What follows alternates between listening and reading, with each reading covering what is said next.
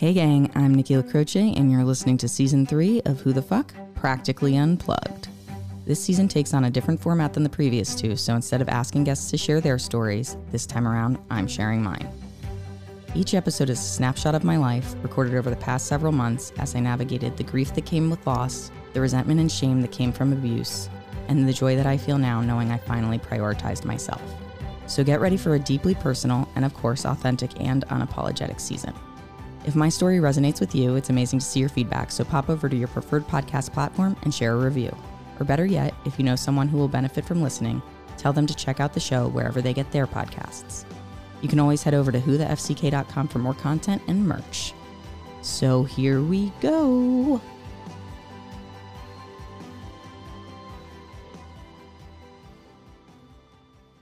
Hey, gang. We are back, and there hasn't been a real flow to this situation, to be honest. I said that this would launch in August, and I have now leaned into November, and there is one rogue episode that's out there. Some of you, you may have caught it, but the thing about doing these unplugged episodes is that I I do them when I feel like I need to get this out. And I've been so apprehensive to be so vulnerable and rip off the band aid and show it to people, even though that's the entire point of doing it. It feels a little like that nightmare I would have standing naked in the cafeteria when I was in high school. And probably middle school as well. Who knows? Lots of naked cafeteria dreams. The point is, is that this is very raw, and I'm fully aware of that. And I also am doing this intentionally, and it's terrifying. All of these things can be true. All of these things are true. I've talked a lot about grief, about losing my mom, about the different type of grief, about a relationship that was over a decade long, ending with a really harsh realization that there was so much manipulation and psychological abuse. And ultimately, that culminated in physical abuse, which was unanticipated. And that was all, you know, the first few months of this year for me. And the thing is, tonight, the reason I felt like I needed to do this is because my whole body is telling me. My whole body is telling me that there's something that exists within me that needs to not be there anymore. It's this feeling of toxic, tense, waiting for the other shoe to drop anxiety, except I'm no longer waiting for the other shoe to drop. The way the anxiety manifests physically is so familiar my body is reminded of the emotional trauma that I went through. It is a very distinct feeling that radiates through my arms, my forearms typically into my hands. It's kind of this like almost a tingling, but it has a heaviness to it and it feels as if my body is in this place of fight, flight, or freeze. And it's going into fight. But right now, because this is the aftermath of all of the toxicity and the negativity and the abuse,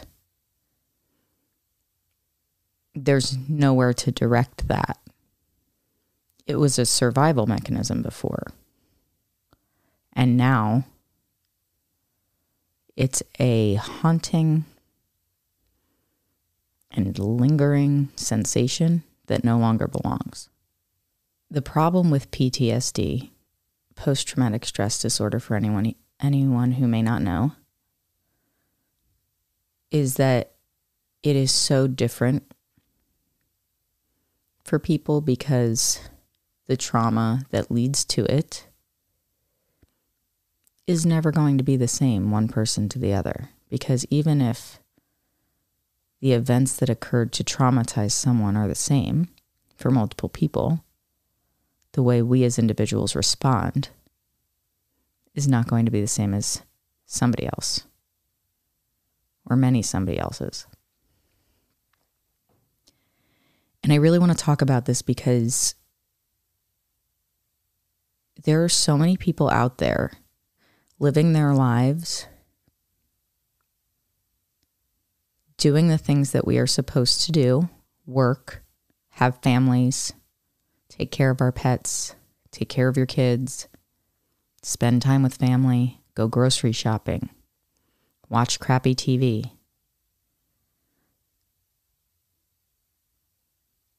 And for a long time, I couldn't understand how somebody who deals with this functions. If everything feels like a trigger, what do you do? And this is the thing my ex would constantly tell me that everything was a trigger, all the things that she had been through, whether they are true or not true, I'm extremely unsure at this point. And so, regardless of that, I learned a lot about PTSD and domestic violence because of what she told me she had experienced. And it was really important to me to understand as a partner.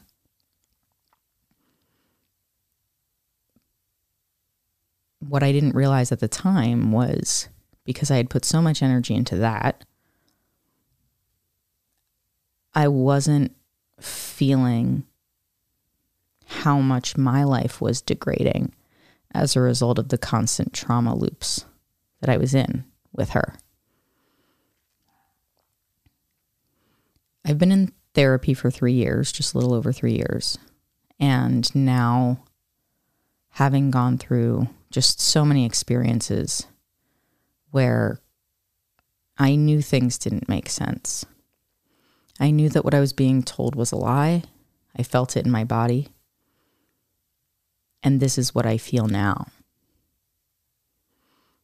It's lacking that sinking gut feeling because I'm not worried like I used to be, just constantly in a state of worry. But I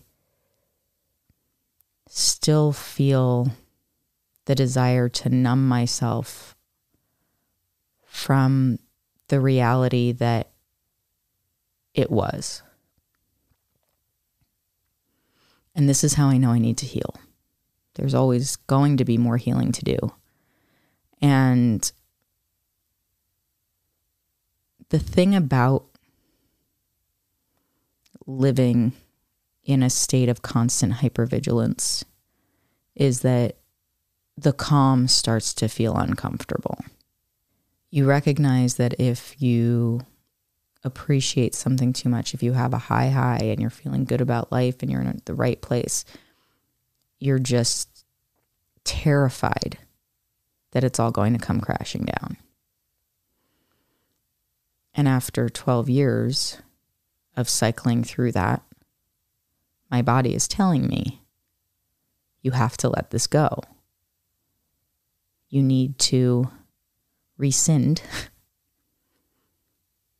that physical amalgamation of threat that has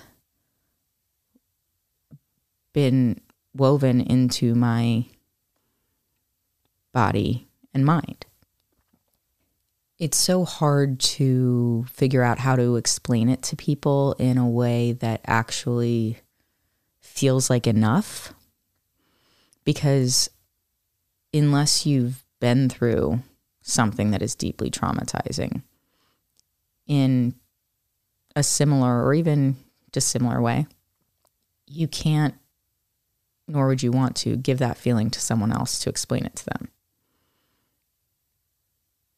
And I think back on my life before I was with my ex and I had some traumatic experiences. I lost one of my best friends when I was in high school in a car accident. I've lost people close to me. I've had my own scary experiences in life with myself and my family, but they were manageable traumas. Whereas I became utterly absorbed by the trauma that was constantly around me and being created. Now, that's not to say it was fully intentional. The truth is that I will never know what was very intentional and what was not. I have my speculations.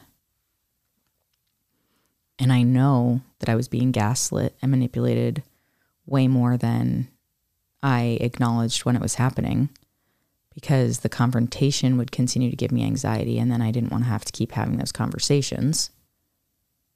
But whatever truth there is to it, it doesn't change the fact that my life was a dehydrated, shriveled up version of what it should have been. While I put all of my energy and effort into someone else who had no desire to do the same for me. And we need to trust ourselves. We need to trust that we know when it feels like we know. Because I knew. I knew, guys. I knew from the very beginning that it wasn't right. And I couldn't tell what was off and I couldn't, you know, pinpoint it. And then there was love bombing and trauma bonding. And I was a shell of the person I could have been for my 20s and early 30s. I still somehow made it by. I still somehow managed to be somewhat successful, I suppose. But I didn't even realize how absent I was of myself. It was wildly apparent to other people, and I just deflected and defended. This is my partner. I'm going to stand up for them. But, you know, I realized that in being defensive, it wasn't that I was protecting that partner as much as it was that I felt like I was protecting myself from judgment. The same way it came up in therapy today that it wasn't really as much my fear of losing my ex when all of these crazy things would happen where she'd be in constant car accidents or alleged abductions or whatever it may have been. It was the fear of being traumatized even more by a loss like that. And I know this because losing my mom and having that realization that that's what unconditional love is. That's what family is. That's what somebody who is on your team does for you. Those things that my mom brought into my life that were wonderful. And it's not to say they all were. I know they weren't. I could bitch about it a thousand times over. But the point is, is that she and my dad raised me well. They raised me to be a kind, compassionate person with a desire to understand and not judge as much as possible. You know, it is, it has been a detriment to me in the past relationship that I was that kind and compassionate person, though. And I certainly don't blame them. Thank goodness they raised me that way. And it allows me to rest my head at night and be able to be okay. But someone who doesn't have those same moral standards, someone who wants to blame the world for their problems, blame anyone else but themselves, I had too much compassion for that person. And, you know, my therapist said to me today that I really wanted to see my love heal my ex. And I said, I need to write that down because it's profoundly true. My parents would always tell me that I always see the good in people. And I admittedly often say that empathy is my greatest strength and my biggest weakness. And there's no one who loves an empath more than a covert narcissist. Someone who can play the cards in their favor, knowing that I don't want to see them suffer, knowing that I want them to be safe, knowing that I want them to have a good life, and doing whatever I can to provide that, even if it means bleeding myself dry emotionally, physically, mentally, financially. But now that I have the chance to step back and look at my life and ask myself why I allowed it for so long, why I why I stopped prioritizing my needs for someone else's, it comes down to my own self acceptance. A year and a half, two years ago, I couldn't even say I liked myself. It felt uncomfortable, unnerving, strange, corny, probably too, and not humble. And now I can look back, acknowledge that feeling, and also sit in this moment and say, I love myself. Still feels a little weird to say, but I know I feel that. And it's important to acknowledge that because once I was able to accept myself and like myself and then love myself and not just exist in this state of self loathing, wanting acceptance, fearing rejection, I stopped worrying about the confrontation. I took it head on. I let excuses be excuses when they were, and I took the time away that I needed to figure out who I am and what matters to me.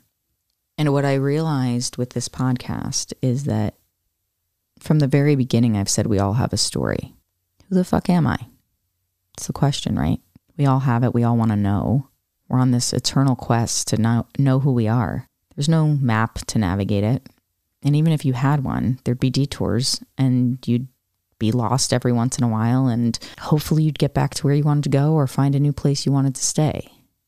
And when I think about what this show has done for me, it gave me what I needed when I didn't have it so blatantly in the relationship I was in. It gave me connection, it gave me conversation with intelligent people who are thoughtful and kind and generous and loving and intriguing.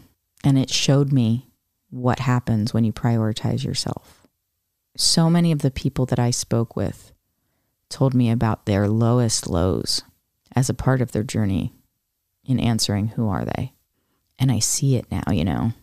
I get it. I get what it's like to be at your lowest low and feel like there's no way out and to ask yourself how this is actually your life. The moments that we sink into that feel depressing is not even the right word, that feel all consuming, that weigh us down, that disrupt our peace. They're moments. They aren't who you are, they aren't your whole life. And even if those moments are some of the worst moments you've ever had, they're a part of you and your lived experience. And we all share that. We all share the human experience. We all share the reality that pain comes in many forms, loss comes in many forms, grief comes in many forms. So does joy, so does abundance, so does gratitude, so does kindness. And if we give ourselves the chance to lean into the good that surrounds us, to open up to the people who are offering instead of withdrawing and holding it in. We start to chip away at those hardened parts of us that couldn't make the best choices for ourselves because we were too hurt.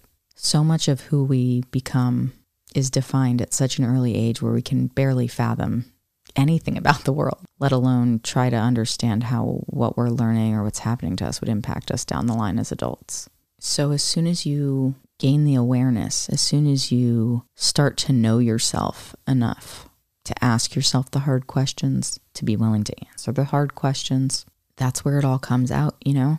That's where we are. That's where you find yourself beneath the many complex layers sometimes excruciatingly heavy layers, layers of shit that no one wants to be tacked under. You are there, even if it doesn't feel like it right now, and you can pull yourself to the surface. It requires patience, a lot of patience. It requires motivation. You have to want to.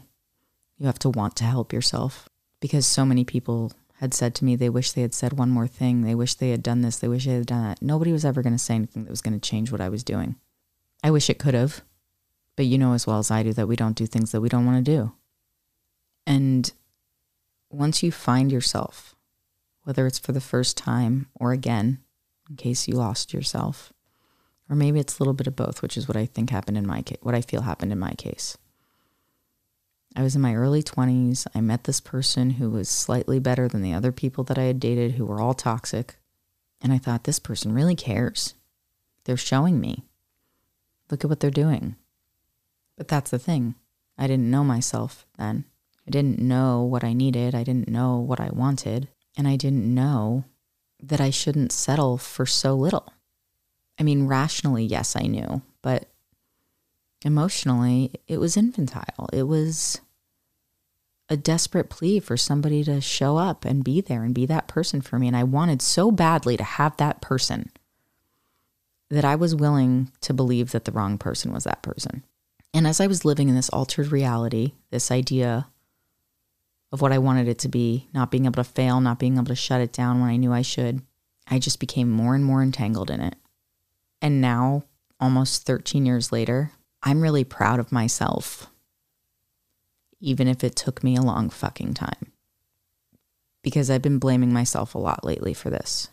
I've been feeling ashamed, angry, depleted, resentful, rage fueled, depressed. But those aren't the only feelings that I've had. I've experienced so much joy, so much laughter, so much true connection and friendship with the people who both I surround myself with and also those who show up sometimes when you least expect it. And this community that I'm talking about isn't just something that happens. We have to open ourselves up to people, which is one of the mistakes that I made while I was in this last relationship. I kept a lot under lock and key for my own self preservation. I didn't want to be judged. I didn't want to look some kind of way to people. Stupid, immature, wrong. All because I wanted to prove myself right. The problem with that is that proving myself right was just saying, don't fail. It wasn't proving that I was with the person who fit any sort of criteria that I wanted in my life. I just wanted to be wanted. And in feeling needed, I felt wanted. Thanks, therapy. It's pretty astute. To, so, to circle back, the whole reason that I say it is about you, it's about me, it's about who the fuck we are, is because until you know what you want, who you are, and how you're actually going to show up in this world, you're going to have a hard time feeling truly loved. And even if you are with someone who is a great partner and good for you and the right person, you will gain so much more in your relationship by feeling that love for yourself and showing that to that person and letting them in more. Same for your family and friends. Like you can help other people find themselves when you find yourself. It's truly amazing. And a big part of why I can even come to this now is because this year has torn me to pieces and it's also built me back up. And to be completely honest, I didn't really anticipate being built back up. I thought I was going to stay sunk for a real long time. But life has a way of surprising us sometimes, I suppose. And one of the things that I was completely unprepared for was actually meeting someone who saw me, like really saw me, you know, in the way that you want to be seen. Someone who brought the joy back to my life not just giving me moments, but helping me create moments and sharing in those and feeling the strength of what a true connection feels like, I put myself out there because I had no idea what life was going to be like after all of this happened.